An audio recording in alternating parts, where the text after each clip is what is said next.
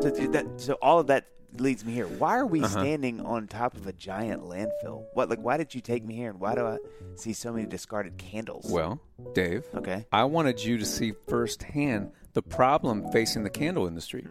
L- let me hit you with this stat. This Hmm. Okay. is actually sit down on all those discarded candles. Ow, ow, ow. Yeah, it's going to be sharp.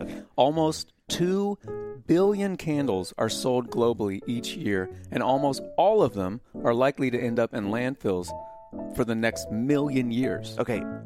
I, I wouldn't say this to a lot of people, John. Yeah, You're not lying to me because you don't lie to me, John. I, I would never lie, especially about candles. I, so, I told you that the million first day we years? met. That is Gnarls Barkley crazy. Although I must admit, this landfill does smell pretty great compared to what I anticipated. The, you know, the candles do kind of pick that part up, but it's disturbing. John. Hey, Dave, Yeah. you're funny, but this is no time to I'm joke. so sorry. okay, the folks at Notes Yep. knew that we all want our homes to smell great. I do. But figured there had to be a more responsible way. And guess what? They found the perfect solution. What did they come up Let me with, tell you, if you'll Okay. stop interrupting I'm me, so I'll tell you. So. Notes created a refillable candle system that allows you to use your candle vessel again and again. And guess what, Dave? Again. Again. Please don't interrupt me. So you don't become part of the problem. It's so easy to use. The candles are made with fragranced wax beads, and all you do is place the wick in the reusable notes jar, fill it up with the wax beads, enjoy your fragrance for up to 36 hours, and then just do it all over again when you're ready to get a new one. Oh, so that means I can switch out of fragrances all the time. That's right. That sounds great. I'm checking out their website, and I think I already have my eye on the Santal and Atlas, Atlas cedar. Yeah, I knew and that would- would draw you Plumeria and Pink Currant. Yep, Mm. yep, yep. The one that you're enjoying right now, Uh-huh. smell that? Mm, it's vanilla and pepperwood. Ooh. That's like my two favorite scents. No. And the names of your bunnies, right? That's right. Yeah, just coincidence there. Okay. Did you know that there are 13 amazing fragrances in all? Dave, that's almost 14 Oh, fragrances. Handcrafted by fragrance experts at their home base in South Carolina. And they are to die for. Oh my goodness. Yeah. Be a responsible consumer while not giving up on high quality home fragrance by making the switch to Notes. You can build your custom starter kit right now at notecandles.com slash podcast. Right now, Notes is giving listeners 15% off and free shipping when you buy a Notes starter kit using code DADVILLE. Just use code DADVILLE when placing your order. That's code DADVILLE at notecandles.com slash podcast. Hi,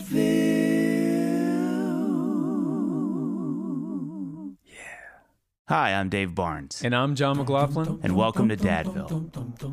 Dadville is a podcast where we talk about life, love, and the pursuit of awesome dadding. It's funny thoughts and deep talks. So please enjoy your time here in Dadville and enjoy this episode with David Thomas, Mayor of Dadville.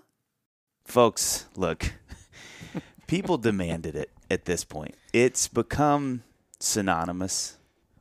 David Thomas and Dadville. It's become Yeah. something that is, he's our most notable resident. People spot him about in Dadville all the time, walking, doing his marathon, training his push ups in the front yard. Um, If if you're old enough to have lived through Beatlemania, which I, I'm not, but I've seen photographs. yes, It's it's This is- Beatlemania esque. yes, when David is out and about in Dadville, people know him so well. yeah. Um, we are thrilled Welcome to have you back. back on. I'm thrilled to be here. I do have one question before we jump in. Yeah. Here we go. You know, if you return to SNL multiple times, Yes. as I understand it, you get a robe and a cigar. I think Yes. at some point. Yes. Did you? Yeah. Were you all going to do that at the beginning, or that comes at the end? Uh, at the end. Okay. John Did was you- heading up that ministry. Because they they sent, Sent- a tracking Yes, thing and it- Beacon. be- and Yes. I think it was, Was- it's on its way. It's like a Louisville. I think so. Yeah, headed It- on down. the north side, so but it'll take but some we time. did now. This our version, our more budget conscious, friendly version of that is a bag of methodical. our Dadville dear friends, our coffee. partners, It's like Dadville Coffee, and it's that's like a caffeine robe for your bloodstream. can that please be methodical? If, as you guys are listening, can that please be your guys' tagline? Beautiful It's like a- transition. It's like a velvet You are caffeine a wizard with words. You Thank are. You Thank are. you. I cannot believe you two've gotten your own coffee since I, I was know. here Isn't last. that well? what has listen, happened? I just I just like staring at the package. yeah. you know? Oh boy. Well, Let's leave that in. we can talk about that. Here we go. Let's we got a lot to talk about. Oh boy, I think I'm off the rails. I think I'm already off the rails.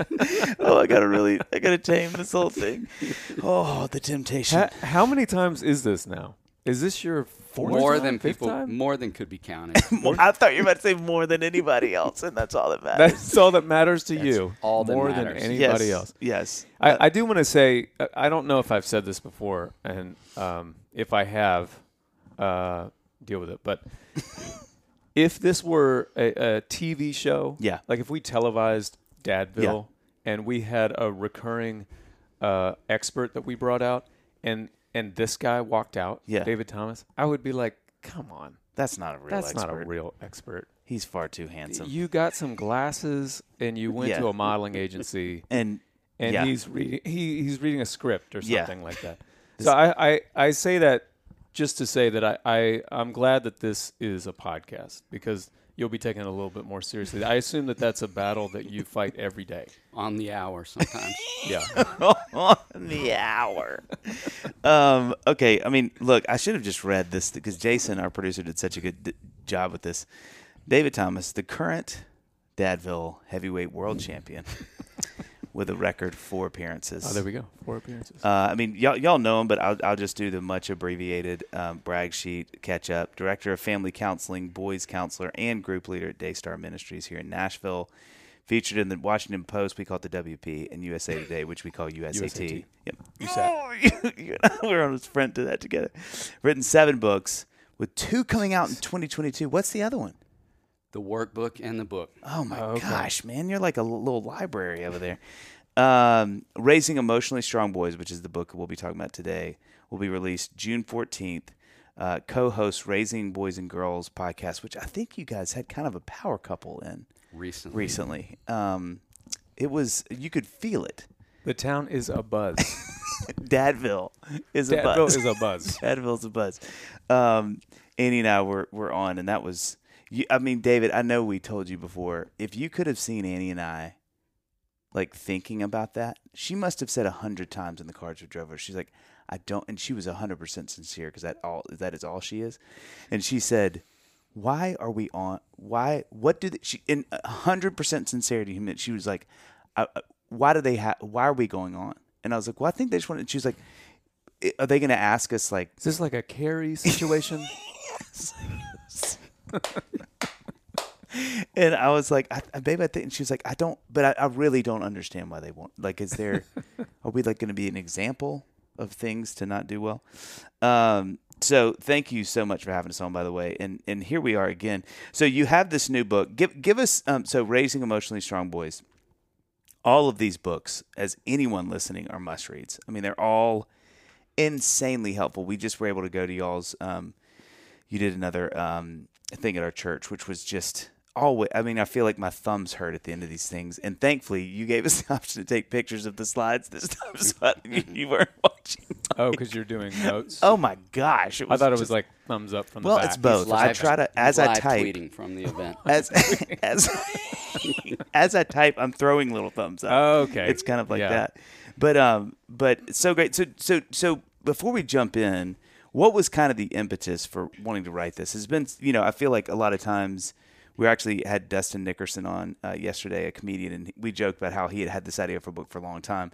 But as you're thinking about things you want to talk about as a counselor, do, I mean, even 10 years ago, are you kind of thinking, like, you know, I can already tell you the kind of books at some point I'd love to have out as a counselor? Is this one of those, or is this something that, you know, as you've progressed in your in your profession that you went, you know, this is especially what I want to write about, you know? Well, let me just back up one step and say the power couple we hosted. I want to go back to that comment. Okay, please do. We are about to release that episode. There's a lot of marketing publicity to Yes. do around oh that, obviously. gosh, here we go. I'm only going to tease that forth. episode by Yeah. saying the opening was the two of them doing Islands in the Stream. That's how we began. Well, so we- you can only imagine listen. where it goes from there. The fact that Annie wanted me to be Dolly meant a lot. Yeah. That was the first Finally. right move. Thank you. Finally, she, she gave it to you. Years I've been asking. So listeners, jump over to Raising Boys and Girls to catch that. Yep, Yeah. yep, yep. Well, you're kind to ask about it. You know, I think I would say 25 years into the work. Jeez Louise, is it really been that long? I started when I was six. You see enough. You were a prodigy. I was a child. Seeing kids older than I was a child, but seeing evidence over the years of doing that work of you know some of the same things surfacing again and hmm. again and again, and and wanting to think as intentionally as I could about like. I opened the book with that Frederick Douglass quote of, you know, it's easier to build strong children than to repair broken men. Mm. And to think in that space of what would it look like to offer more preventative um, on the front side with boys thinking about how we as adult men lead some of the scariest statistics out there and wanting to feel like i did everything i knew to do from what i've learned with you know clocking in that many years of work with boys and, and men to think about um, offering something that felt useful that maybe would work me out of a job in some ways. Like one of my great hopes as parents read this is this sense of, gosh, I feel like I've got a lot of practical things I could be doing with him that could build some emotional muscles to where maybe I'm not needed at, Yeah. at some point along the journey. Yeah. So that was really the, the hope for me in writing it. That's amazing. And is that something do, do, like with Sissy? Are you? Um, do you, I mean e- even though she's specializing obviously in the female side of that, uh, working with girls? I mean, are you? Are you kind of? Is she? A, are you? Taking stuff to her. Who are the? Do you have people around you that are kind of helping shift?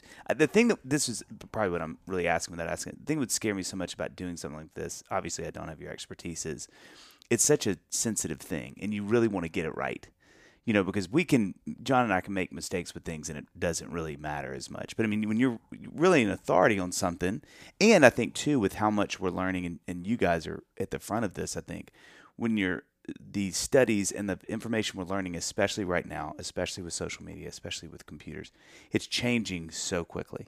Like the stats are changing, you know, and you do it such a good job of that. in your uh, talk the other night at church is just walking us through, like, hey, even in the last, what did you say, like was it six or eight years you'd found that even now the stats are changing and sort of snow, snowballing Yes. um, so so that's got to be an interesting when you're doing a book like this knowing even as you put that out you may find that like the stats already changed or it, how much you having to think about those kind of things in what i feel like is a season for young people in general so much of that with what's being introduced every day technologically or societally is changing? Like is that how, how do you navigate that in writing a book like that? It's always changing. And, you know, to your question, when we wrote Are My Kids on Track and did the research back in 2015, the statistic at that point was that one in eight kids struggle yes this is what you talked about. Yes. And then by 2019, when Sissy released her book on girls and anxiety, it had jumped to one in four. And then over the pandemic, it shifted to one in three adolescents, with Jeez the suspicion being that if we keep trending in this direction, like we'll be at one in two not long from now. Like every other kid could be struggling in that space, which, you know, is back to I want to do everything possible on the front side to really help kids have a strong foundation emotionally to navigate what all three of us know is a hard world. Is that is that just and maybe this is too simple to to give an answer to, but like in general, is that just coming from like the overflow of anxiety of the parents? It's a lot of factors. I mean, there's no question. In fact, the stats there would be that if kids have at least one parent who struggle with anxiety, they're seven times more likely. wow Okay. And mm-hmm. for parents listening who have girls, girls are twice as likely to struggle with anxiety. Jeez. But interestingly enough, more boys get taken in for help. huh And we could have a whole conversation Oh. about the why of that because I yeah. wrote some about Yep, that. Yep.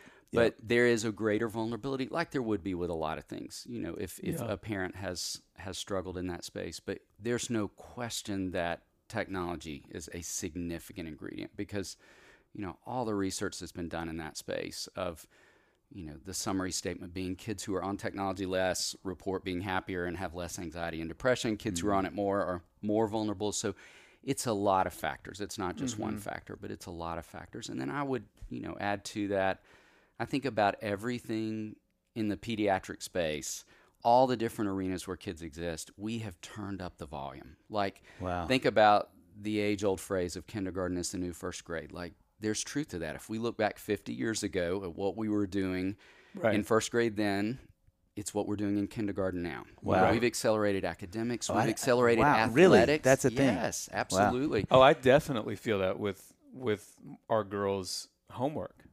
I mean, it's the stuff that Luca is learning in third grade that she's bringing home that needs help with.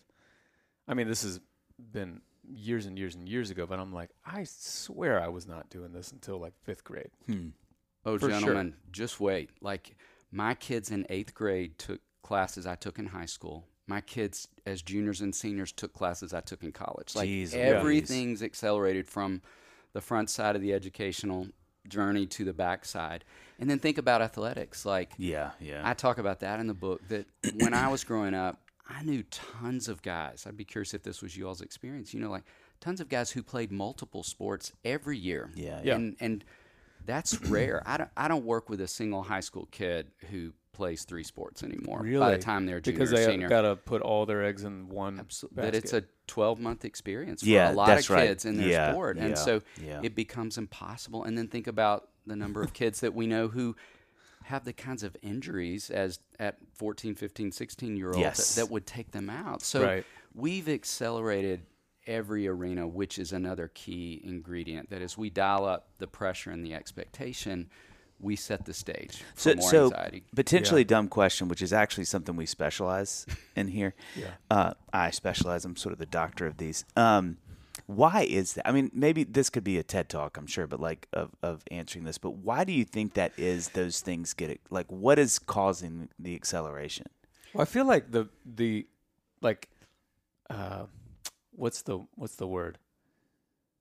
The desire to like lean toward that is a good thing. Is like just progress. Right? Certainly.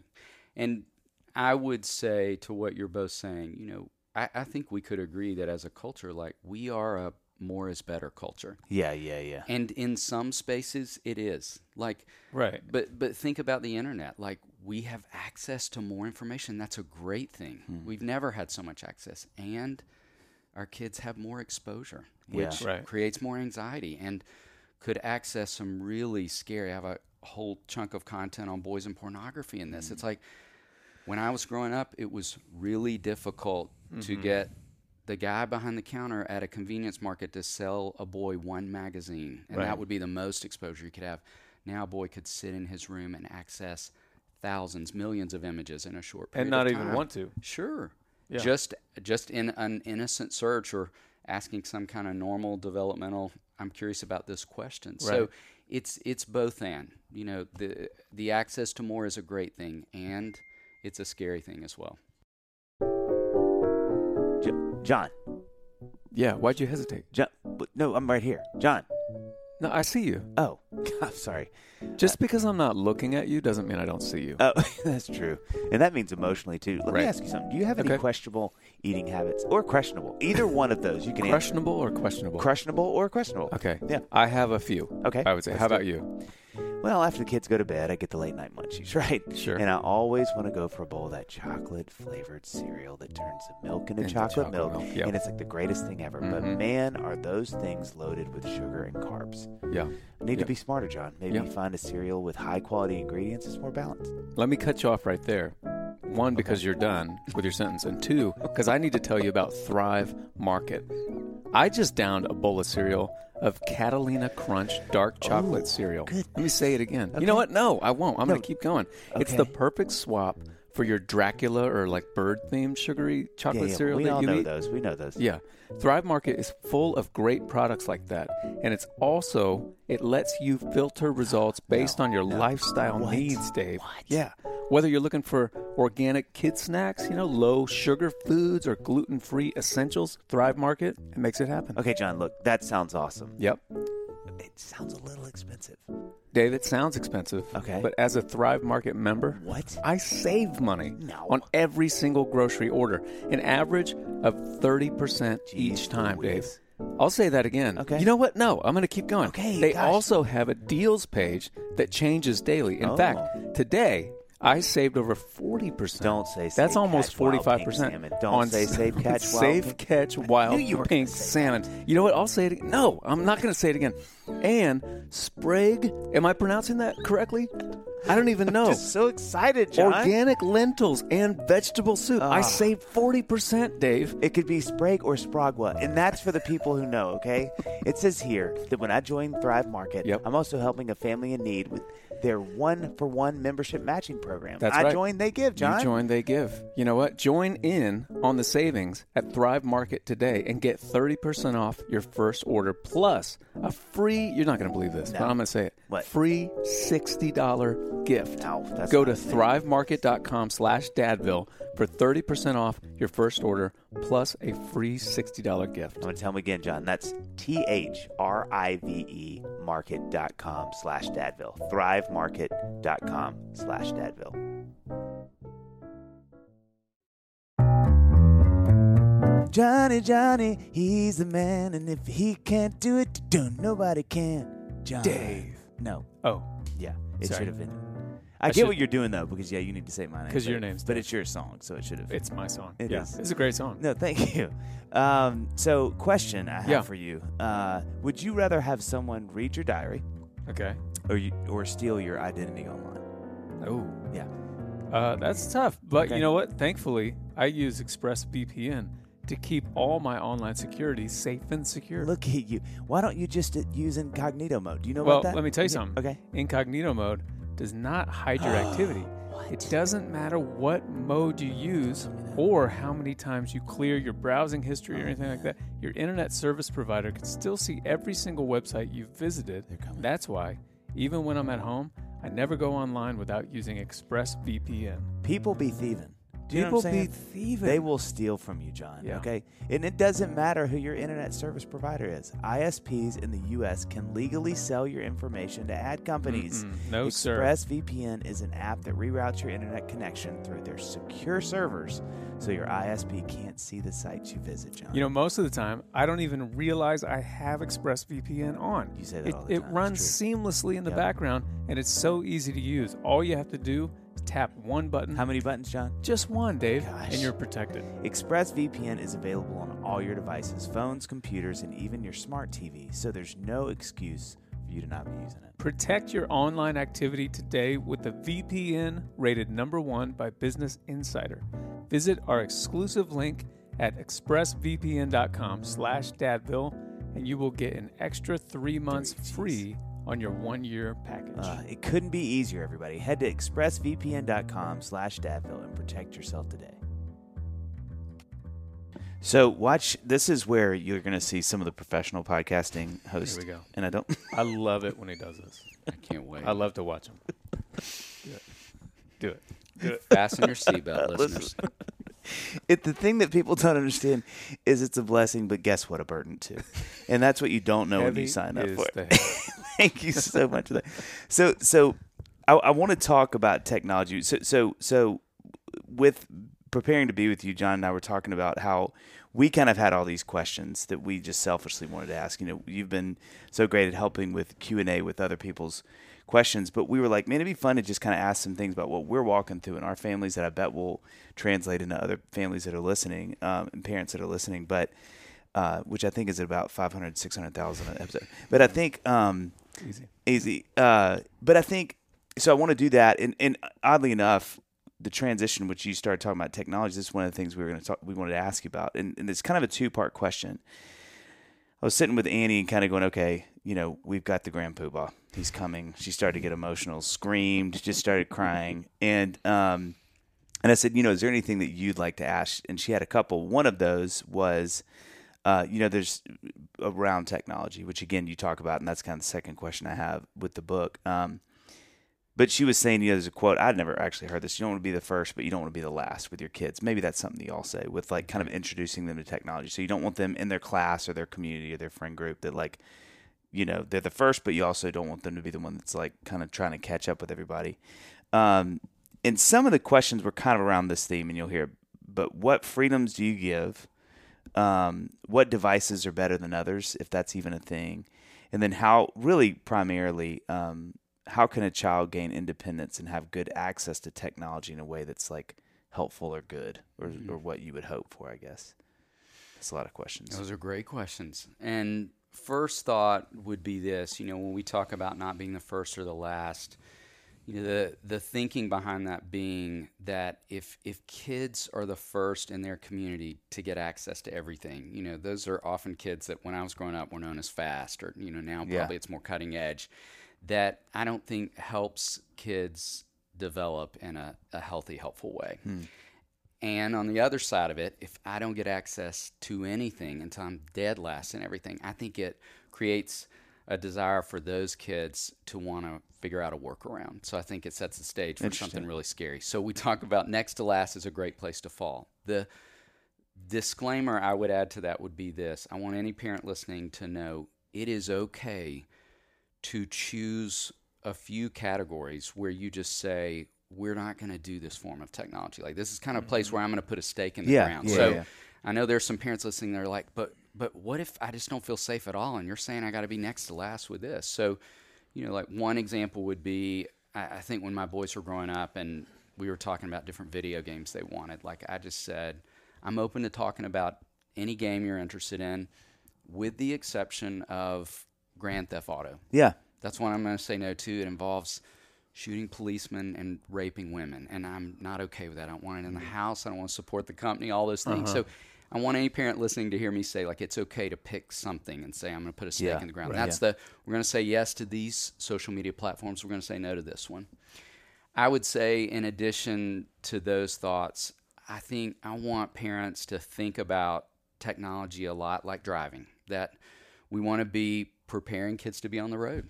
And Mm. if I say no to everything, and then I hand you car keys on your 18th birthday when you're heading to college, Yeah. it's like, Yeah, I don't feel yeah. safe about you being on the interstate. So I really do want to challenge parents to see it as training ground and to, you know, treat it like that. Like in this country, you get your permit when you're 15 and you have to spend a whole year in the car with your parents. So when you get your first social media account, parents have the password, parents checking text, pa- all the things that we would want to be doing to offer more insight, mm-hmm. hopefully moving toward less as kids show evidence of being responsible. But for kids who struggle, and they're just our kids who are going to fumble the ball more in those spaces, we're going to pull the rope back the same way we would take away car keys. You know, mm. if I find out you're drinking, I'm going to take Yeah, the car yeah. keys away and Yeah. we'll go back to square one and build back. So I think if we work within that mindset, we're really thinking on training kids to use technology responsibly. And I think that analogy makes sense too because you know, we all agree driving a car is a big, scary, important thing.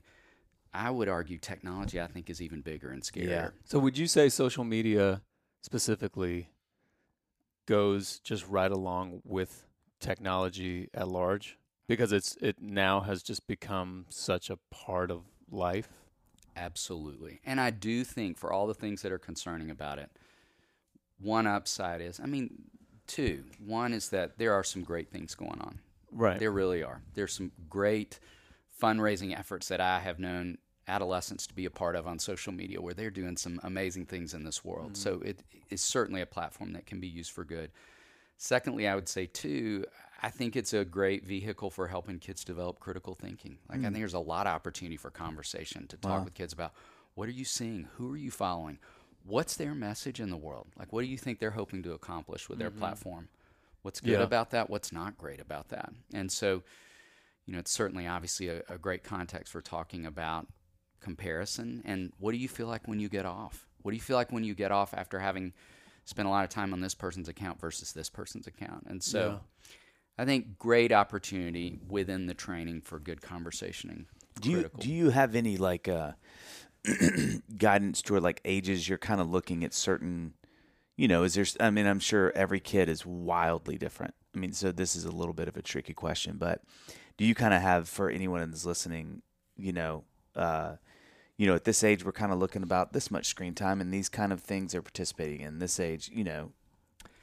I would say you're 100% correct that I think it's unique to the kids because I have known some kids who were so responsible, so conscientious that, you know, back to the driving analogy, I felt fantastic about them being on the road at 16. And I've had some boys I've worked with that I've said to their parents, I want you to slow that down and we're going to reassess around 16 and a half and see where he is. But there wasn't enough evidence on the table that he could handle that enormous responsibility well. Now, I would also say to that that I do want to challenge parents to pay really close attention to the starting points that have been set for a lot of social media platforms. Like the number 13, for example, with Instagram, didn't just get picked out of the air. You know, like there was a lot of thought in terms of thinking about where kids developmentally in terms of readiness, emotionally, socially, cognitively, to be able to handle that. And that's the beginning point. There are some kids out there that I would say that's too much for them. In fact, this is not going to be a popular um, position, but I would argue strongly that I don't know many kids in middle school that I think benefit from social media. Wow. Yeah. So even though 13 would be the starting point, you know, that's roughly seventh grade for a lot of kids. Yeah. And that is as vulnerable a space developmentally as it comes. Amen. And so I know plenty of parents who push until high school to say that's going to be our starting point with that. Like you can have access to a device, but we're not going to move into that space Yeah. until a little bit right. later. That's helpful. So I and and I just don't know. I mean, I've intersected with a lot of families who've started that around ten, and I push hard against hmm. that because I just cannot in my mind think of a reason that a 10 year old needs to be on social media Right. and would benefit in any way from that experience. It's just so tricky because I, you know, with social media, I think the analogy of the car is great because, you know, you don't want to just keep this this part of being a human being on planet Earth from our kids for whatever reason, and then all of a sudden they go out into the world and then they figure out all the nuances and pros and cons of that thing on their own. That's basically you saying like I don't want to parent through this Right. for my own sake. So you deal with it when the day comes. So I get that with social media specifically it is it's kind of this thing where it's like do we do we treat this do we look at it through the lens of this like non-existent ideal principled space or do we look at it through like well the reality is this is the world we live in? Hmm. Because if, if we're looking at it through the former i'm like i don't want them to have social media. Yes there are good things but i i don't want to be on it. I don't want you know like all those good things that come from social media are at best a you know a replication of something that you can have a better hmm. more pure experience said, of well like face to face right? So it's not they're not going to be deprived of anything if they never have a social media account. But if we look at it through the latter lens it's like yeah but this is the world we live in. Also they they are going to have social repercussions if they are the kid who doesn't have I mean of course I would I would hope that my daughters are just like we don't want to do it. And you know and we don't care. Like we see what it does etc they're secure enough to like they just don't want I hope that's like the movement that happens you know what I mean? And they just don't want to be on social media. But and and I sort of pose this as just the three of us as parents not so much you as the expert to sign off on something like this but that's kind of how I I oscillate between those two. I'm like, do I look at this through the lens of like, well, let's parent them when the when the time comes. Is it 13? Is it 15? Whatever. Let's let them have a social media account at 15, let's say, and let's help them kind of navigate in the way that you so well articulated. Like, how do you feel when you're on this? How do you? Let's help them kind of go out into the world and deal with social media that makes sense to me but also there's just such a huge part of me that is like no i don't ever want them to under our roof no social media and i don't know if that's good or bad you know Well, here's a thought, you know, as as you table that, John, talking about the social repercussions, and as we just had a conversation about girls being more vulnerable to anxiety, like that would mm. be a great question I would want parents to wrestle with. Like here, all three of us sit here. We all three have daughters, which means we know our girls are more vulnerable to anxiety. We know that um, one in three are going to struggle with it in adolescence, and we're thinking about their emotional well-being alongside the social reper- repercussions. And so it's like I want to be evaluating both as I'm making the decision about the starting point.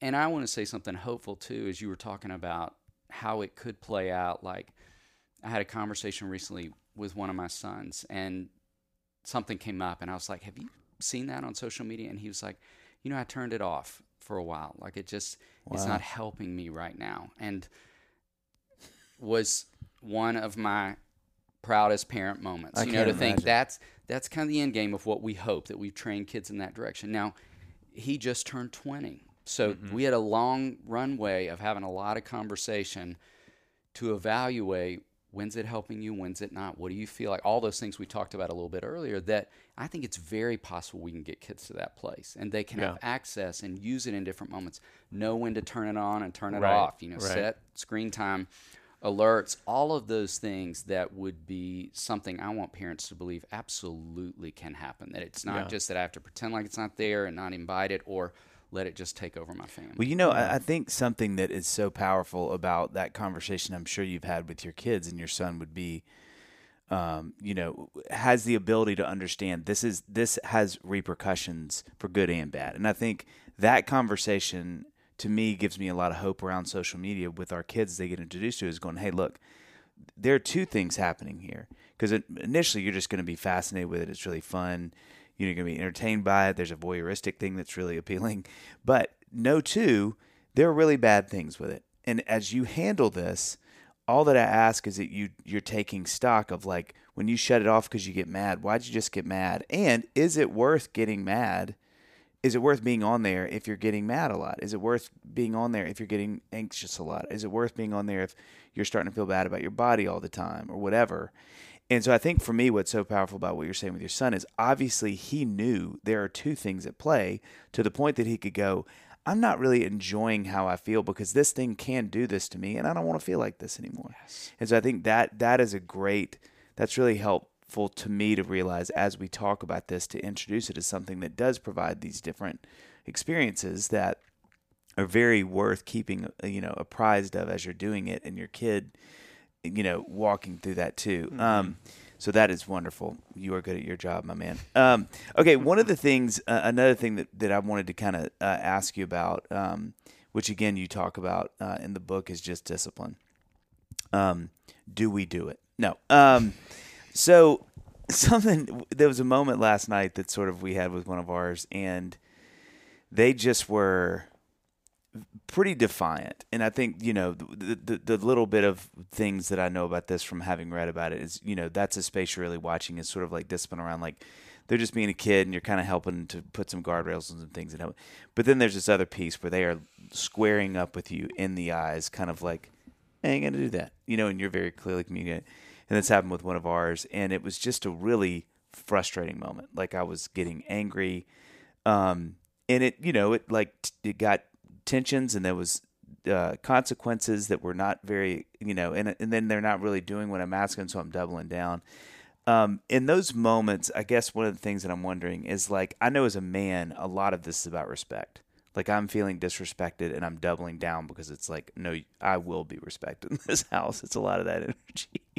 but this this was a different moment because I really felt like they were looking at me going, "This is a, who wins." Because I am I am I'm down for this fight. Like this is a hill for me to die on. And so I think for me in those moments, I'm really trying to figure out how you navigate that energy, not just they're not I've called you 5 times, stop playing basketball and come inside. That's just, you know, that's a whole other conversation, but this is a very much like and it's like, let's do it, dad. You know, how how do you navigate those moments like mm-hmm. as a parent and maybe especially as a dad when you're like oh they this is like go time this is a little ebenezer moment where they're like let's see who wins and i'm testing my you know a lot of things but like what do you do in that moment like how how do you handle that I think the first thing you do is exactly what you did. Like I love within asking that you talked about how aware you were of yourself hmm. because at the end of the day we want discipline to be about teaching. It's not first about punishment, hmm. which I think is what we think about mm-hmm. first often. Right. But it is about helping kids make connection. That's the teaching part of it. And if they aren't in a place, if they aren't regulated enough to make good connections, which a lot of kids are not when they're amped up emotionally, yeah. or we're not in a good place to offer the teaching because we're so amped yeah up. right right No one's going to get what they need. Yeah. In Kids that moment that you described, um, I can just picture like 99.8% of my brain shuts off. Oh, And yeah. all the Yeah, yeah. blood goes to this Yeah, one yeah, yeah, yeah. section Sure. that's Oh, yeah. like, I will win this. I will win. The Lord is on my side. And I will teach you. like this is that is as binary as it oh, gets. Oh, yeah, yeah, yeah, You yeah. know, Yeah. like I'll win. you know? Yeah. Sorry, Yeah. I cut you off. No. And and because that's the case, that's where we could miss the opportunity for teaching. And we as parents could over parent or over discipline in those moments just because I'm responding out of my amygdala, not out of Yeah, right, Right. right. what I want to have happen. And so I'd say to any parent listening, it is never a bad thing to say, we're calling a timeout right now, both of us. You go to this space, I'm going to this space, and we'll circle back up and talk about what's going to happen next Oh, wow. giving opportunity for us to get regulated in kids. And this whole book is about regulation, like how we do it well, how we help kids do it well. That's that was so much a focus in this book for that very reason. I would say nextly in those moments, you know, I think kids testing boundaries is a normal mm-hmm, part of mm-hmm, development. Mm-hmm. And you know, we talk so much about how boundaries create security and you know, the strongest willed kid out there never wants to be the strongest person in the room. Right, Though right. their behavior That's- can communicate. that's they so don't well want said. it because That's it doesn't right. feel unsafe. If I'm 10 Yeah. and I'm the strongest person in the room, there's no grown up to take care of me. Right, And so right. in those moments, God, that's so. if you could even say some version of that back to yourself, like, you know what? Testing boundaries is normal. He's needing some security. He may be acting like he wants to outperform me. He never does. Like he doesn't want to be the Mm. strongest person in the room, no matter what's going on. And then last thing I would say is we just talk a lot about how all behavior is communication of some kind. So Mm-hmm. I would also just say trying to dig into what is going what is he needing right now? Yeah. What else may be at play? What's underneath at this point? And does it matter, like this scenario that Dave just painted to you? I'm thinking of the millions and millions of listeners we have right now. Mm. Some of them are Mm-hmm. gonna are thinking, "Oh yeah, my four year old does that all the time," and some of them are thinking that is exactly how my 13 year old acted last night. Are those two scenarios? Would you be like, okay, for person A, here's some thoughts. For person B, different situation. Like you handle it differently because developmentally, maybe they're this is what the four year old's going through. Or is it the same? Like, no, it's the basic same basic elements, thirteen and four. You know what's interesting about you picking both those ages? There's a lot the same about those two. Now, Okay. I would say I think there could be some difference John just is based really on. smart. Just FYI. Yeah. Just He to read is. Yeah. But what's interesting I'm about five steps ahead in this conversation. always has been my experience. Or behind. It- but, but it's one of the two. There's But steps. usually I am. There's steps involved. But what is similar is that in both those moments of development, kids are craving a lot of independence and autonomy and uh-huh. test driving that in different ways. And there is, I think we've talked a little bit about this before, this skills and needs discrepancy that's at play. Hmm. Like, it makes me laugh how often I've heard 13 and 14 year old boys say things like, you know, it's ridiculous that you have to wait till you're 16 to drive a car in this country because I could do that right now if I wanted to. Totally. To which I always think, I would never oh. want to be on the road with a 14 year old boy, ever, ever. But Even I get that you believe you could. Yeah, True that. Yeah, yeah. But believing I have all the skills to execute this. And I think Right. it's why four year olds would say things like, I can buckle myself in. Yes. And they can't always. You know, they're jabbing at the buckle because those can't. two ages come at like a at transition moments or something like that? What what is what's the parallel between those two ages? Those two are different identity formation stages of development where kids are just wrestling with their sense of who they are. And that's so that's a lot of what's at play, I think, Yeah. in both those spaces. John Dave. That was good. Did you end with a V? I did, that? but because I kind of was landing to, I was Okay. trying to land with your ending. All right. Anyway, Dave, Yeah, I think we finally made it. you knew I was gonna. I think we finally made it. You're ending everything with a V. Yeah, it's a, it's a Yeah. season of it. No, I think we finally made it. Yeah, I did too. Did we get when you say it that way? Yeah. It makes me think. Did we finally get our name on the billboard? I've Nope. been calling that guy all no, the time. yeah, that search continues. But No. we have our own signature coffee Stop. blend. John, stop, stop, Dadville Coffee. stop. What are the three? It's ever since I met you Uh-huh. when you were at Anderson University. Yep, there were 20 three years things I told you. Yep, and they were all the same thing. What were they? You said, I, "What's your name?" and I want to have a coffee blend with you. I can't. And are you telling me that today that dream is realized? It is realized. Don't do this today. to me.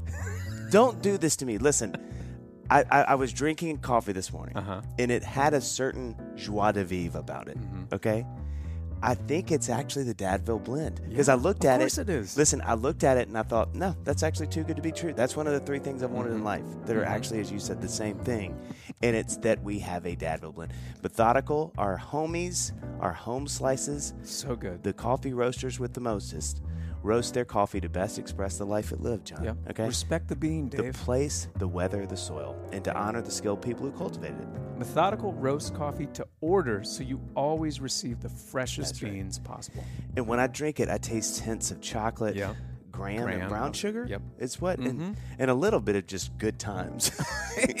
That's just in there for free. Visit methodicalcoffee.com for more information and use the discount code DADVILLE for 10% off your first order. Spoiler alert, Uh-huh. I know exactly what I'm getting myself for Father's Day. You know what's Day. crazy? Yeah. I'm getting myself the same thing. Oh my gosh. Don't forget to visit methodicalcoffee.com for more information and use the discount code DADVILLE for 10% off your first order.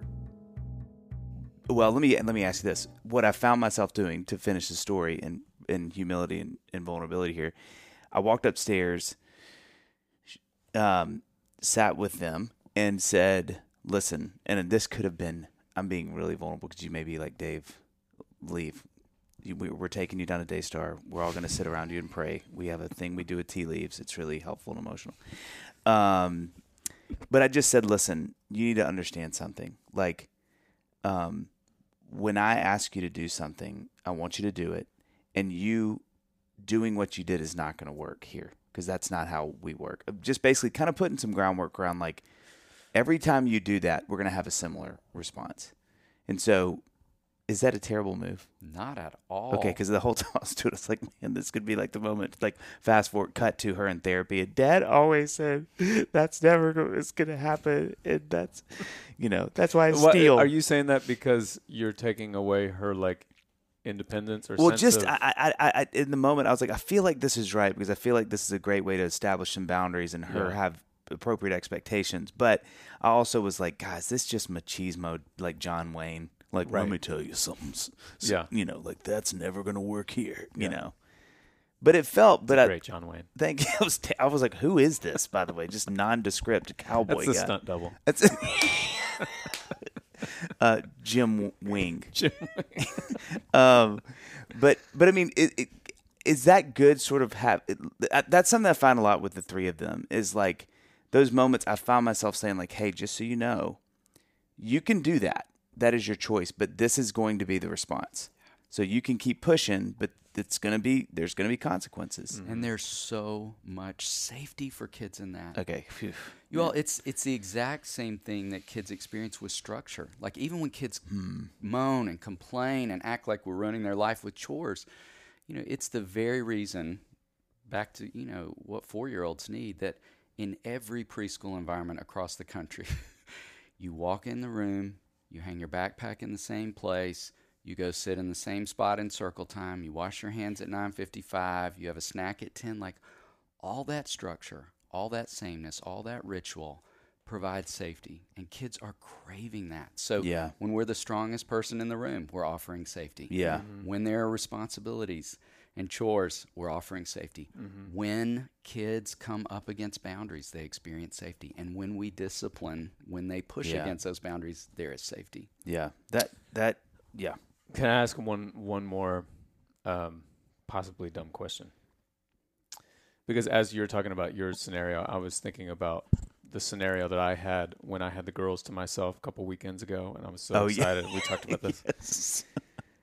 So the the scenario that that brings this up for me is, I Amy was away for the weekend on a on a much deserved uh, getaway, and I had the girls to myself, which I was so excited about because it never happens. It maybe happens once a year, and so I was so excited, and we're gonna do like you know, movie night. And what do you want? You want to bring the mattresses downstairs? Let's do it. Let's build a fort out of the neighbor's house, whatever.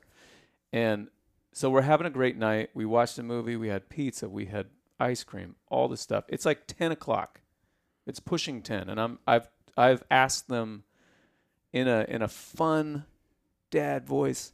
Hey, all right, guys, why don't you go get your PJs on and brush your teeth, okay?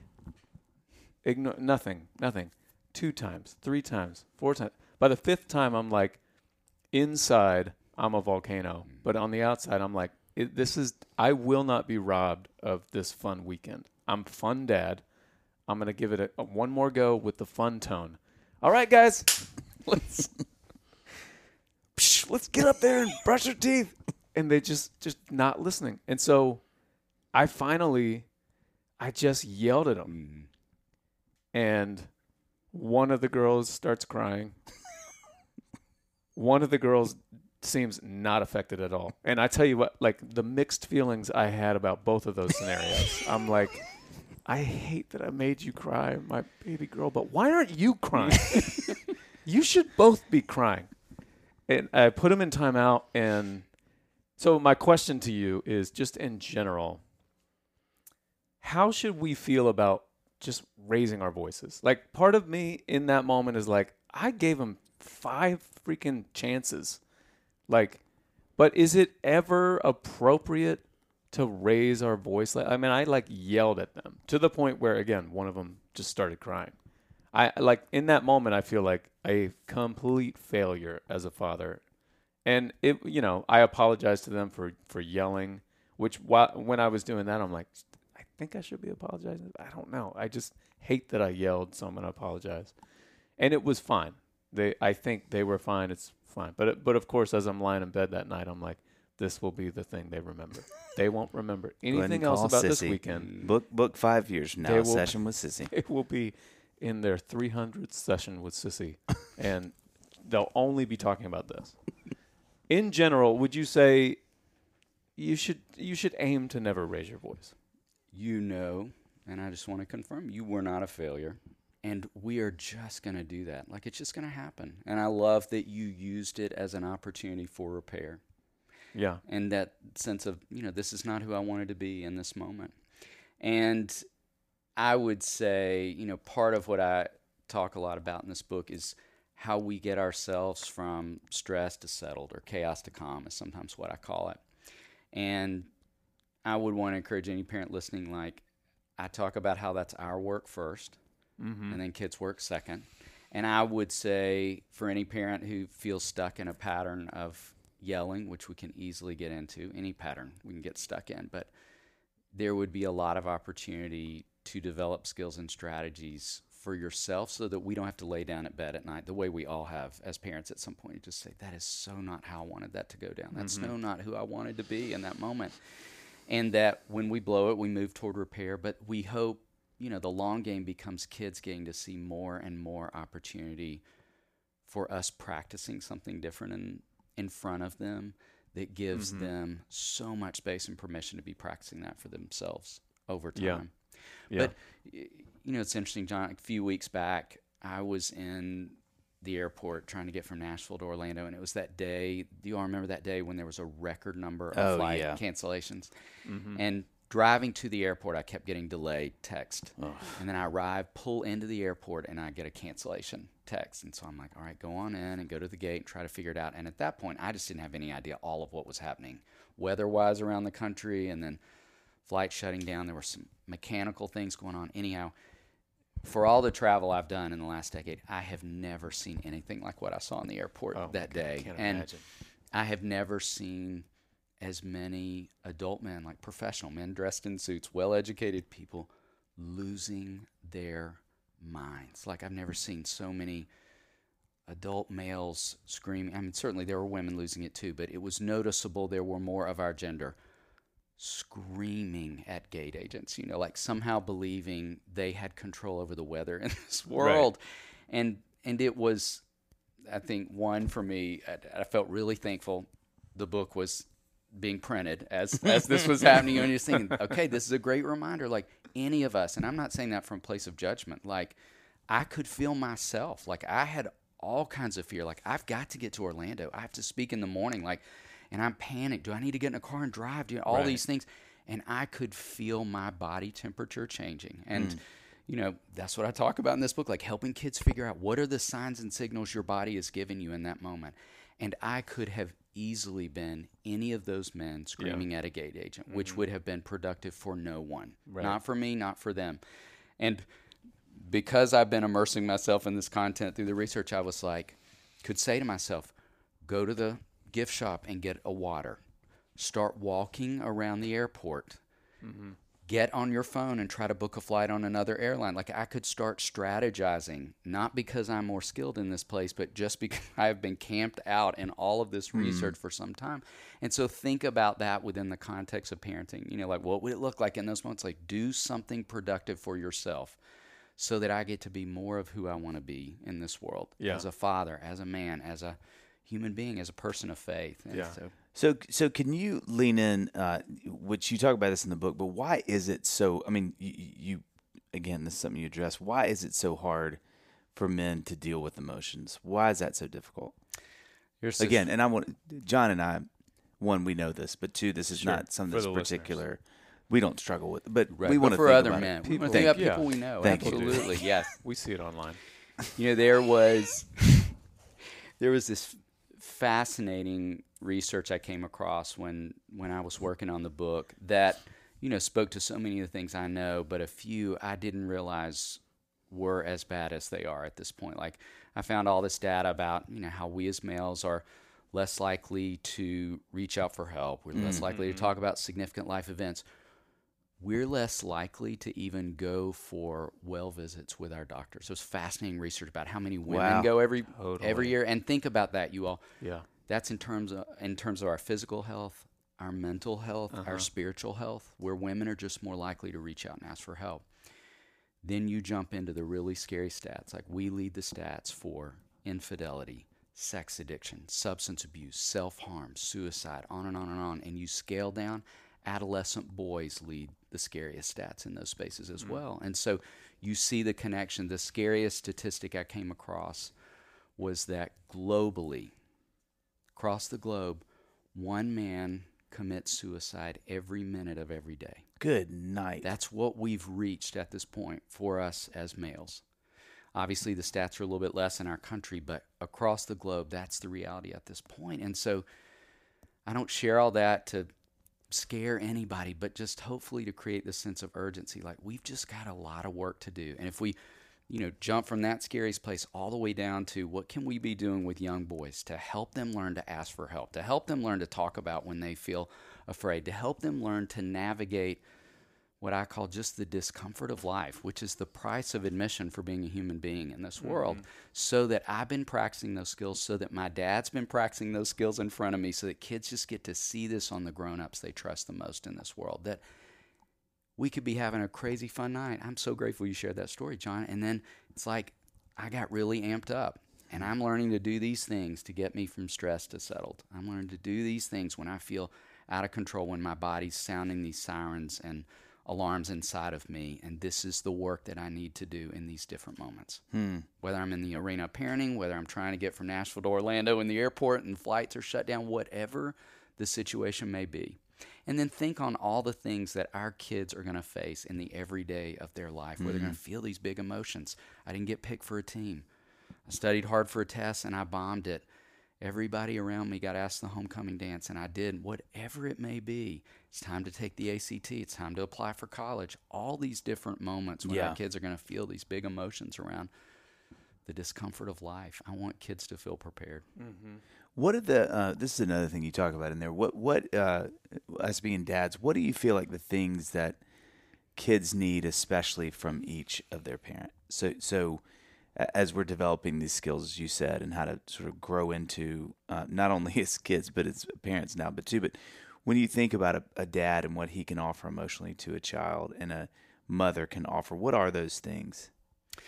I do think there are some things unique to gender, and I talk about uh, for moms of boys, you know, how you are a boy's first and most intimate experience with the opposite sex. So hmm. he's going to learn so much about what it looks like to interact with females through his relationship with you. And that moms are, for a lot of boys, the safest place on earth, the person that he'll tell the most to. Yeah. And certainly there are exceptions to that And, rule. and, and just real quick, I, I'll tell you the thing that's interesting about being a dad in that space. Annie came down the other night and she was talking about one of our sons and how he just sits and like at night and it's the sweetest thing 'cause I walk by the bedroom and she'll be laying, you know, there with him and he's just kind of divulging this information. And it's hard as a dad not to kind of feel like well, hold on now. Like I want to. Like, Yes. show me what's going on, and and he tells me different things than her. But that's a hard thing. I mean, as a dad, to kind of is. feel like, well, how come? Like we're bros. He should Yeah. like read me in on this stuff, Uh-huh. but it it doesn't really happen like that a lot of times. It often doesn't, and I would challenge any dad listening to be one hearing me say that's really normal, but two, it's good for us to ask the question all throughout development, like, am I doing the work I need to do Yeah. to be as safe as I can? You know, Right. is there anything that would be standing in the way of him telling Yeah, me more? right. Which absolutely, is and even takes us right back to that thing like am i modeling enough for him like what it looks like to Yeah. talk about all the things in life in a way that he feels like he could have those conversations safely with me. But the other thing i would say that dave is you know the second thing i talk about boys needing from moms i talk first about moms being safe and then i talk about moms letting go and that there will be a bit of a passing of the baton mm. in the race as he moves deeper into his adolescence and he starts separating out from all things feminine that's part of his masculine journey when he is going to need you on a whole new level as Yep. a dad and Yep. having access and then the third thing with moms I talk about is staying steady and that you know as boys feel safe it's right back to the being safe as they feel really safe with their moms they can start to grant themselves permission to stop allowing her to just be a sounding board and become a verbal punching bag. It's like I'm going to give her the worst of Yeah, who I am. right, If I've had a right. lousy day, I'm going to come home and just you know spew all of that. And I want moms to be a sounding board, but not a verbal punching Right. bag. And so when boys push hard against their moms, I want them to set really good, clear, firm boundaries. Like I'm here for you, but I'm not here for you to disrespect me. Right, so right. again back to all the safety he experiences so that's some of what i mean when i talk about the staying strong that prepares him for all the rest of the relationships. Like Yeah. i don't want a boy growing into dating girls believing that's your role in my life. That's like, right. It's- i'm gonna go out and be amazing in the world and i'm just gonna spew all over you. Like that's your job. Just kind of take all that Yeah. and let me just unload. And then translating that to his wife someday. With dads i talk a lot about how much i think boys and i think you all would say this was likely your journey. It certainly was mine that we're asking these questions all throughout our growing up. Like do i measure up? Do i have what it takes? All those important questions that boys aren't even aware they're asking in different mm-hmm. moments and where i think we give unique validation and answers to those questions throughout their growing up.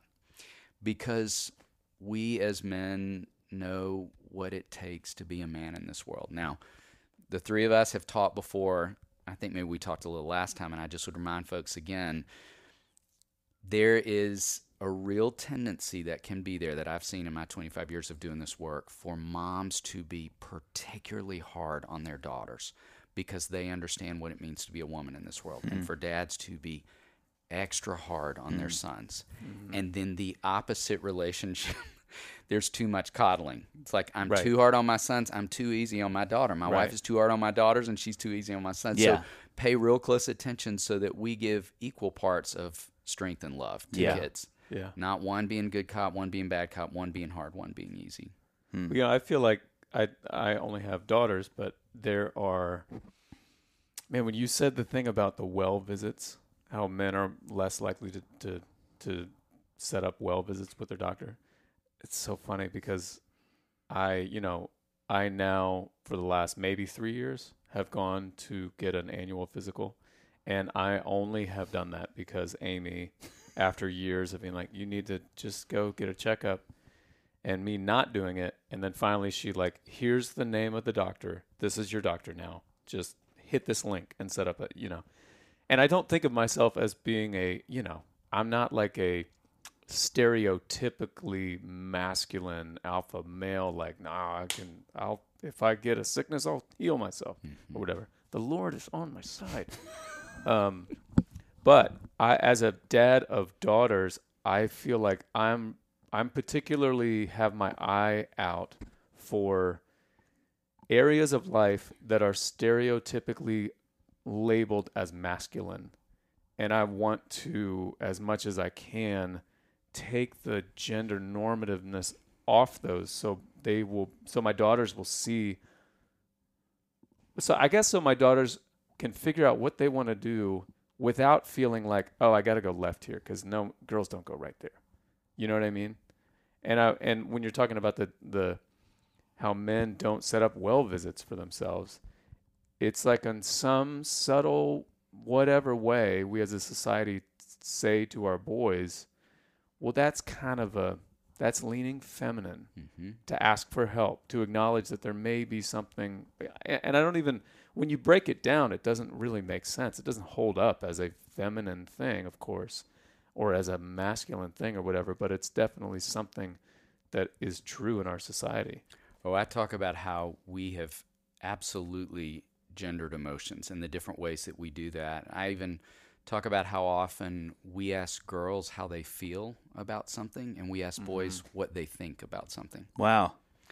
and how important so the other direction is. And we like don't I even wanna, realize we're doing it. absolutely like I want us to ask the girls we love more of what do you feel and what do you think and I want, certainly want us to be asking boys more of what do you feel Yeah. about what's going on around you Mm. and can I throw in one other assignment Please. that I would love for any dads listening to think about that I think is another part of where we do this like I often have asked kids over the years in my office like who are your mom's three closest friends Wow. and I can't tell you how often kids can rattle it off right like mm. that. And then if I say, "Who are your dad's three closest Jeez friends?" Louise, man. How many boys can sometimes name one but can't get to two or three? Yeah. And Yeah. some boys can't name one. Or or who or if I were to ask like, "Tell me about that person." That's somebody my dad works with. So it Totally. might be a Yeah. coworker but not necessarily a friend. Sometimes is and men listening, I just want to challenge you in that space like I want your kids to know who you spend time with. I want them to know when you spend time with them. What comes from that time? Like I think mm. it's so great when we're just sitting around the dinner table and you're like, John and I record a podcast today. Can I tell you something I learned about that? Mm. Like something John and I sat around for 30 minutes and talked about. Mm. Like I so want kids, boys in particular, to overhear those kind of conversations Yeah. with their dads. That that's what intimate friendship mm. looks like. Mm-hmm. You know, I, I made it a habit that my pastor is one of my dear friends, and that I would talk with my boys about. I walked with Carter today. Can I tell you about something I learned that I mm. just hadn't thought about? And Yeah. so I want him to hear us talking about attending to our physical health, our mental health, and our spiritual health. Like when we're doing that, how we're doing that. I would even, this may surprise folks hearing me say this, I would even want you, if you're in counseling right now, to be talking about that with your kids. I sometimes will have parents be like, but doesn't that scare them if they know we're in marital counseling? Aren't they going to worry about our marriage? No. I think it gives mm-hmm. kids peace of mind. Hmm. Yeah. I've had kids in my office say, who know their parents go get marital counseling, to say, will you tell my parents to go meet with their person? Oh Like- my gosh, that's hysterical. And I think every time I hear kids say that, I love that. Like, Yeah. I love that Yeah. you know your parents have a person. Uh-huh. And what you're telling me is you're picking up on something's going on between them, Yeah. which, let me just also say, kids have their thumb on the pulse of a family way more than Yeah, we they give them credit for. They know. Like, and we can easily believe that only our daughters are reading the room. That's a great word. Mm-hmm. And I 100% am here to tell you that boys are reading the room too. Yeah. They Did- may not have all the skills in place and, and be as intuitive in terms of how they absorb and what they do with that experience, but they're feeling it. They just often don't know, which is what the book's about, what to do with it. Dave. John, I could do. I could hear the breath. I knew you were ready.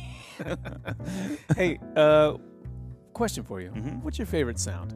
Oh gosh, I've never asked. Yeah, and I've they- always wanted to know. That's fair. I've been waiting for you to ask. Uh, my children's laughter is going to be in that Mm. list. Two, I think, right second course of Lost when you're really getting into kind of that sweet. Yeah, you really you can tell your voice is happening. You sound Yep. gorgeous there. Oh, that's nice. Uh, Whippoorwill in Winter, and probably fourth when Bruce Hornsby sang to us on the podcast. oh that my was pretty gosh, amazing. how great was that? I've dreamed of that light. All right, well, how about this sound?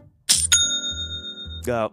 I should have said that. That's it. That's my Yeah. answer for sure. Yeah. Dave, I have used Shopify forever. And when I hear that sound, oh, anytime someone buys something from my online store, What happens? it pops up. Yep. Bring, Yep. Right? Yep. It's the sound of another sale on Shopify. Yep. And that's your All children in eating one. for another. That's couple right. My days. kids can buy that meal. it's an all in one commerce platform to start, run, and grow your business. Let's see what kind of Johnny Mac merch I can get. Okay, here we go. Okay. A nice JM throwback tee. Oh, Oh, does this come is. in medium? Yes, it does. Mm, love that. I love that. I love how Shopify has tools and resources that make it easy for any business to succeed from down the street to around the globe. You can reach customers online and across social networks with an ever growing suite of channel integrations and apps, including Facebook, Instagram, TikTok, Pinterest, and more. Also, you can gain insight as you grow and detailed reporting of conversion rates. Yep. You know, I love Oh, conversion man. rates. Don't say profit margins. Well, the thing that I love com- more than conversion rates, it's profit margins. and beyond, Dave, there's more than that. Yeah. So more than a store, Shopify grows with you. Yeah, that should be on a Hallmark card, John. That's Yeah, how much it moves me and got me teary. Go to shopify.com slash dadville, all lowercase, for a free 14-day trial and get full access to Shopify's entire suite of features. Grow your business with Shopify today. Go to shopify.com slash dadville right now. The um and, and that's that was something I was gonna ask. What you you're sort of saying is like kind of what it looks like to sort of have disagreements in front of your kids and letting that be okay, but how to do that in ways that feel, you know, Annie and I had a conversation, a heated debate. Um, and Ben was in the room, our oldest, and it was interesting doing it while he was sitting there because I was like, we kind of need to keep doing this because I think this is good for everybody. Yes. One, it kind of we had to temper what we said because he was sitting there, but I think two, I was actually really glad that he never looked awkward. Like he kind of just mm-hmm. kept he'd look up and then he was kind of working on homework and it was and he was never because you know we've done that before when he was younger and he was like, "Why are you, Daddy? Why are you making this face?" and Mom, "Why are you saying it like this?" or whatever. And then at that moment, I was kind of like, "This sort of feels like a weird win that he's." Or maybe it's sad that he's like, this is what my parents do. But you know, that he was there. But I mean, that's valuable things to do, right? Yes. I want kids to get some to sit front row and see that one because it's normal relationship, which is what they're going to live in in their own Yeah. marriages. And evidence of what it looks like for two people who love each other to disagree with respect, Yeah.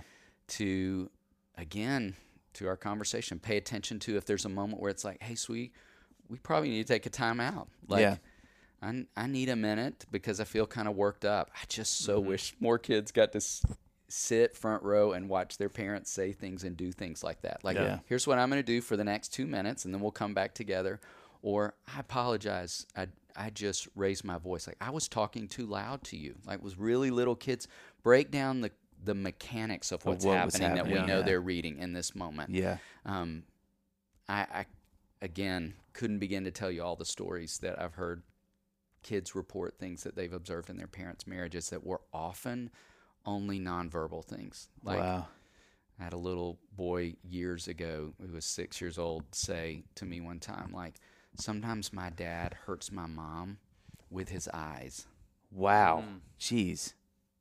It was this little guy's way of picking up on the conflict that was going on when nothing was being a- was being said, Yeah. but could tell like he's communicating something to her. His face looks different in those moments, you know. And so let's let's pay attention first to that. Let's do the work we need to do, but let's create some opportunity to your great question for great learning and great modeling in those moments. And so and great repair back to John what Yeah. you Right. shared. You Let know that we see get to the see full arc of it. Absolutely, because that's what prepares them to be in relationship now and certainly down the road. And let's be honest. I mean, if a the kid who is seeing that subtle like body language that's happening, that to me says like, look, you might as well just just do it here. You might as well just like even if you leave the room, they know that something's they know there's A miss. tension. Yeah, yeah. And what message does that send? That like when you have disagreements, that's I don't know, shameful. You need to Yeah. go away. Yeah, that's mm-hmm. that's yeah. and but also like Amy and I have had have made it a, a point in the last year or two or whatever that when we do have a disagreement, let's like try to have this disagreement together so that they can see us disagreeing and like we said, like see the full arc of it, then see us come to some kind of resolution and move on. But also it I feel like it just helps us be more productive. Yes. We're not going to be. I'm more likely to be. Wait, how do I say this? I'm less likely to be my like idiot self. If it's just Amy and I, I'm gonna. I'm just gonna be less productive. But if the girls are there, it's like when I say things, I'm gonna keep it like this. Mm-hmm. Okay, I see that point. You made that many times, Amy. Let me say, you know. And sometimes they're like, "Are you guys fighting?" Like they're very interested. Like, is this a fight? Yes. And there have been some times that we're like, "No, we're just talking." You know, we, we're disagreeing. And sometimes we're like, "Yeah, we're we're fighting." And this is here's here's what a, a healthy fight looks like. Yeah, You know. yeah. That that that. And then I'll ask him like, "So who won? who do you feel like? Who whose side do you choose?" Yeah, guys. Do you see why Daddy is making a better point than Mommy? do you see that? Um, okay, couple couple more questions. Um, thanks again for your time. Something that John and I both talked about, and Amy kind of had a thought about this. I know Annie and I talked about this too. Uh, This is this is um, of the last couple questions. This is kind of one of the things I wanted to round out this with because we both had interest in sort of figure this out. When you think about kids um, and kind of how we uh, uh, give them names and how we sort of attribute like you're being brave, you're so brave, like son, you're brave, and you're doing the. Annie and I were kind of laughing because sometimes it's just not true. Like their native programming is not to be brave; it's to be more. But they have a great skill in this other thing. How do you, as a parent, um, our version of asking this, and then John can kind of ask what he and Amy were talking about because it's they're sort of twin questions. I feel like Siamese twin questions, but our version of it was like, how do you have an eye on this? Seems to be their leaning. This child's leaning. They and given them ten opportunities, they're going to choose this pretty much ten out of ten times to do this in this scenario, where you're trying to not be inauthentic with them, but give them bravery. And let's say they most times they get fearful in that situation. You give them bravery. Um, how do you navigate those without being inauthentic? And and at some point, I mean, I'll never forget when I was doing this with Ben. This is one of my favorite favorite parenting moments. He and this is how Ben works, but our oldest, he had played this basketball game. It was terrible. They got shellacked. I mean, it was comical how bad they got beat. We get in the car, and I said, "I'm really trying to figure out how to play this." And I was like, "Man, if David Thomas was here, he could tell me." And and literally, I get in the car and I'm like, "Bud, like, you know, how, how'd you feel with the game?" And he was like, "Oh, I mean, it was it was like a stand up routine." He's like, "Dad, that was awful," and I was like, "That's pretty bad." And he's like, "We got beat." He's like, "I don't want to play basketball anymore if that's how this is going to go. We were terrible." And I go, "Well, you know, I, you had some great shots." And he said, "Dad, please don't do that." Wow.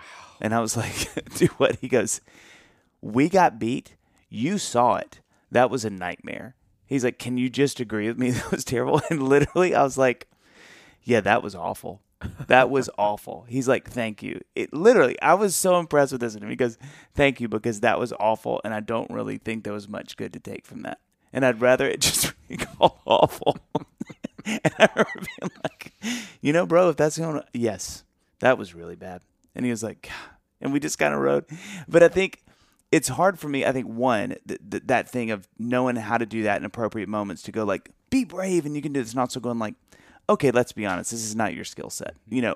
Also, also, also, how do you? And maybe these are different questions. I don't mean for them to be, but how do you also, as we're parenting kids, not do the thing where that I think is really easy, but also is kind of lazy to do. Well, that's my little hmm, guy. That's my girl who here. You know, mm-hmm. that's my little guy who loves to.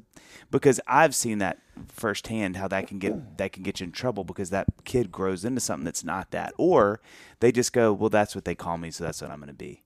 Like, how do you navigate that space as we think about being parents and naming kids, attributing things to them, or I think honestly, kind of being lazy and sometimes and going, well, when he was seven, he did that, and that's my little guy who does the parent, and they're going, that's not what I do. You know, how do how do you do that? I know John has a question about that too, which you can get to, but like, what what what is that? How do you, how do we navigate that part of it? I would first say I love that you started with a question. And I love it for two reasons. One, because you weren't going to make a declaration about how that game went down until you gave him an opportunity for his own reporting and then followed his lead. And then he reminded you, which I love that you told that story because I want every parent listening to be reminded of that. Like, kids want truth tellers. Huh? And I think they can see through us when we're not. Like, nah, that was awesome. It's like, no, it wasn't. I mean, Ben nailed it. It was awful. It was not only not a kid awesome, my it was age awful. dunked on me, Dad. this is weird. Absolutely. And so I want to challenge parents listening to know that I think kids want that in all seasons. Hmm. All seasons. Because if we aren't truth tellers front to start in the most important moments when they're needing it, they just won't believe us. Wow. We haven't established ourselves as trustworthy Right, sources. So right. I would nextly say I think we can create opportunities for what I call practice. Like, what do you want to do with that? And I would even back up one step and say, I would, following a game or following an event like that, when we know, again, there's a lot of emotions in the equation, not do a lot with any declaration like, I'm never playing basketball again. Mm-hmm. Yeah, yeah, yeah. But, you know, maybe say something like, I get why it would feel that Yeah, way. yeah, I yeah. want to talk more about it later, but just take some time off. Get some distance away from that. What do you need right now? And so Yeah. at a later point, we could pick it back up and say, you know, when we were talking, you said this. How does it feel right now? And often I think kids in those moments would say things like, well, I don't really want to quit, but maybe I want to be in a different league because mm-hmm. we keep having to play these kind of teams. So there again, creating opportunity for connections and critical thinking and a lot of things. I would say to your second question, I'm grateful you brought it up because I really do think there is a strong tendency to do that. And I think it happens every day in parents that we're naming certain kids only in certain ways. And at the end of the day, I think we're you know making them one-dimensional creatures, which none of us want to be. Right. Like you all are not only artists. You are brilliant artists, but you're also fathers, you're husbands, you're hmm. sons, you're friends, you're all these things. We're all these things. And so We're coffee icons. That's You well, are. jeez. You know, I was You waiting for you to say it, but Yeah. I did miss that one. Yeah. But giving kids opportunity to grow into a lot of different things and not making them one dimensional creatures. So I would watch for that. I, I sit with a lot of parents who, when they sit down to even describe their kids, will say, like, he's the funny one. Yeah, yeah, Yes. He's right. our firstborn anxious girl, you know, and I just think Yeah. that's unfair. That's that's some of the evidence of what you're seeing right now. And then guess what? We got a whole runway of development to get to see a lot more evidence. Well, wouldn't you say that there there's such power in those subtle word choices that we use that you like saying something like he is so brave. He's our brave one or whatever versus he was brave in this last night in the game. He he was really brave. Hmm. yes. Like or like ta somehow saying it in a way that separates them like Luca is Luca, Livy is Livy, and sometimes Luca is really funny, or what you know, some like not identifying them as this, but but in an instance, in this one situation, she did this thing. Yes. It's not that she is that thing, and that goes for good things as mm-hmm. far as as well as bad things. Like it, it reminds me of the I I think it's Brene Brown who says, like guilt and shame. Like guilt is I did something terrible. Shame is I, I am, am terrible. You know, like those slight little terminology differences. I think make a lot of you know make a lot of difference. Absolutely. They and it's li- like you're saying to the how we ask boys how they what they think and girls how they feel. It just seems like such innocuous little things that we do Yeah. that we don't even think about that are well intended. That you know, hopefully we're becoming more and more aware of the ramifications of it. you know? Yeah. Well, and to your great point, I think if we are always, even think about that because it sounds so positive. If I'm always naming, you're so brave, you were the brave one. Yeah. Think about the pressure and expectation that can put on kids too. Like, that's my only job. Yeah. And if I've got any fear going on inside, I better not let that show. Yeah. Because then to, that's an identity issue, yes. not just a, an isolated situation that you can deal with. Absolutely. And kids, I mean, this is, I mean, oh my God, this is so obvious to say, but I think I'm always reminded how much kids change. Like, and, Yeah. and, and it's, it, it, and I get it. Anybody out there that's like, that does this, I am with you. And it is a struggle of mine because it's just easy to do. It's easy to see one of my kids have a tendency for a year of doing something and going, that's my little, she, that's my little mm-hmm. strong girl. That's my little brave boy. That's my little sensitive sweetheart. That's my little artistic, but it's my little musical. I get it. I get it. Anybody out there that's like, oh, we do that, I, I do it. But I think I've also seen the other side of that enough with friends my age who still struggle, still to this day. Like, you know, my dad thinks I'm the thing, and that's what I, Yes. I, I sort of either do that when I'm around him, or I can't get him to understand that I haven't done that in ten years, Right, and that's not what I care about anymore. And it can really cause such schisms in families because a parent has understood a child as this way or named them in that way, and then years later they're kind of going, "Hey, like." Eh, that's not really and then they're like what do you mean? And then it's like i don't know how to change my interaction with you because i've based it on that for our relationship for the last 20 years. Yeah. and it's like then it's just awkward because boy i got that wrong and you're different. It's just it leads to so many confusing so much confusion later in life. And but i but i get because i see that in me. I so badly want to go can i just call you something and move on Sure. because then i don't have to keep paying, paying attention and i Sure. can be selfish it's getting a little on me right now um, so one of the things that um, thank you for your time by the way Yes. you're just being a here. legend you are the mayor of Legend. dadville one of the things that we wanted to kind of bring up lastly because it is so uh, present and it's in its real time and John and I talked about this for a while before um, was just this shooting that's happened and how you know John came in just talking how much this has been so heavy um, and he was you know walking through how it was making him feel and we were talking about that and we just both thought you know it would be a disservice to not have you here speak on this as it's kind of in the zeitgeist right now um, and sadly has been so much in the last years. Um, but John like what what I, I, I'd honestly rather you ask that question like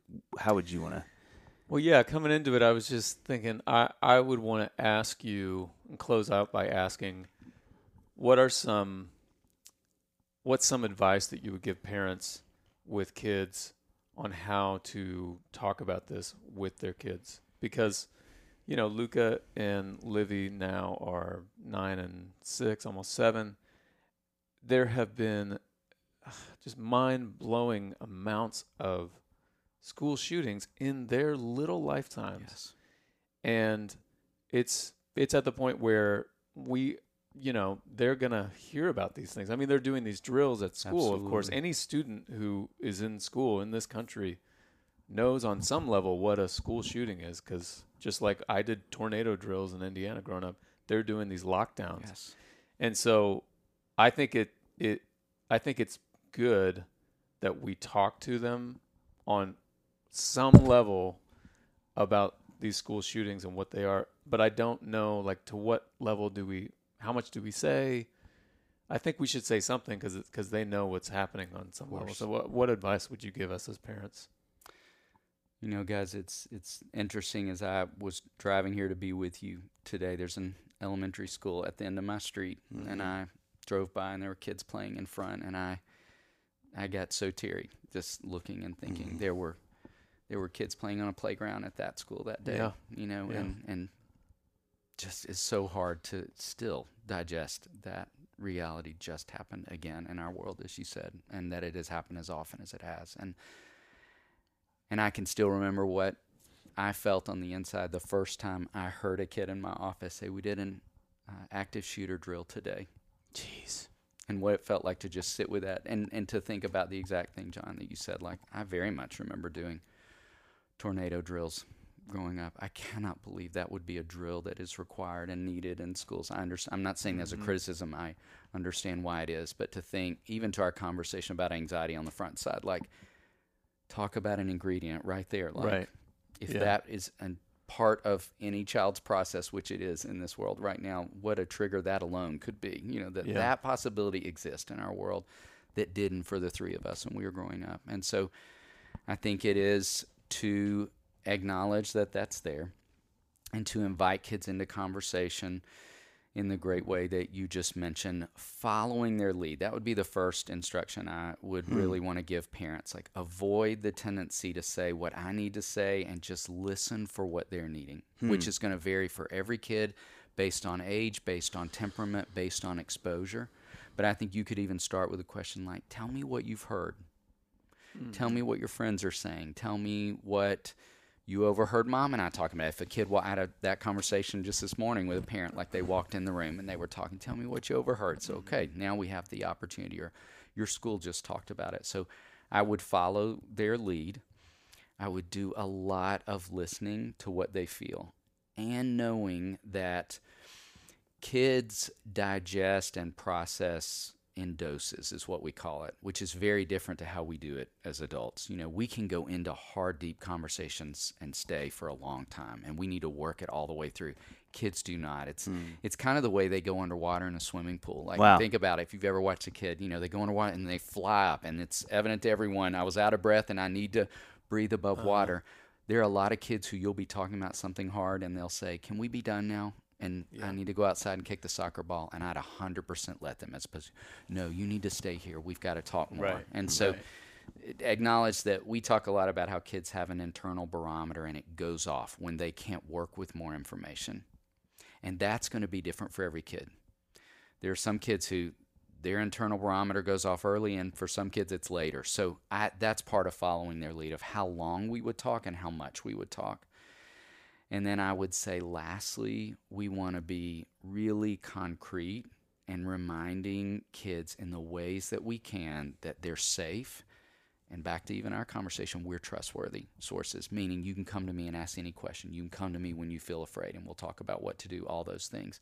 But the tendency for us as adults, because we have abstract thinking, is to talk in more of the grays. Well, this could happen, but it probably won't because of this. You just talk about the concrete. Yeah. This has never happened in our city.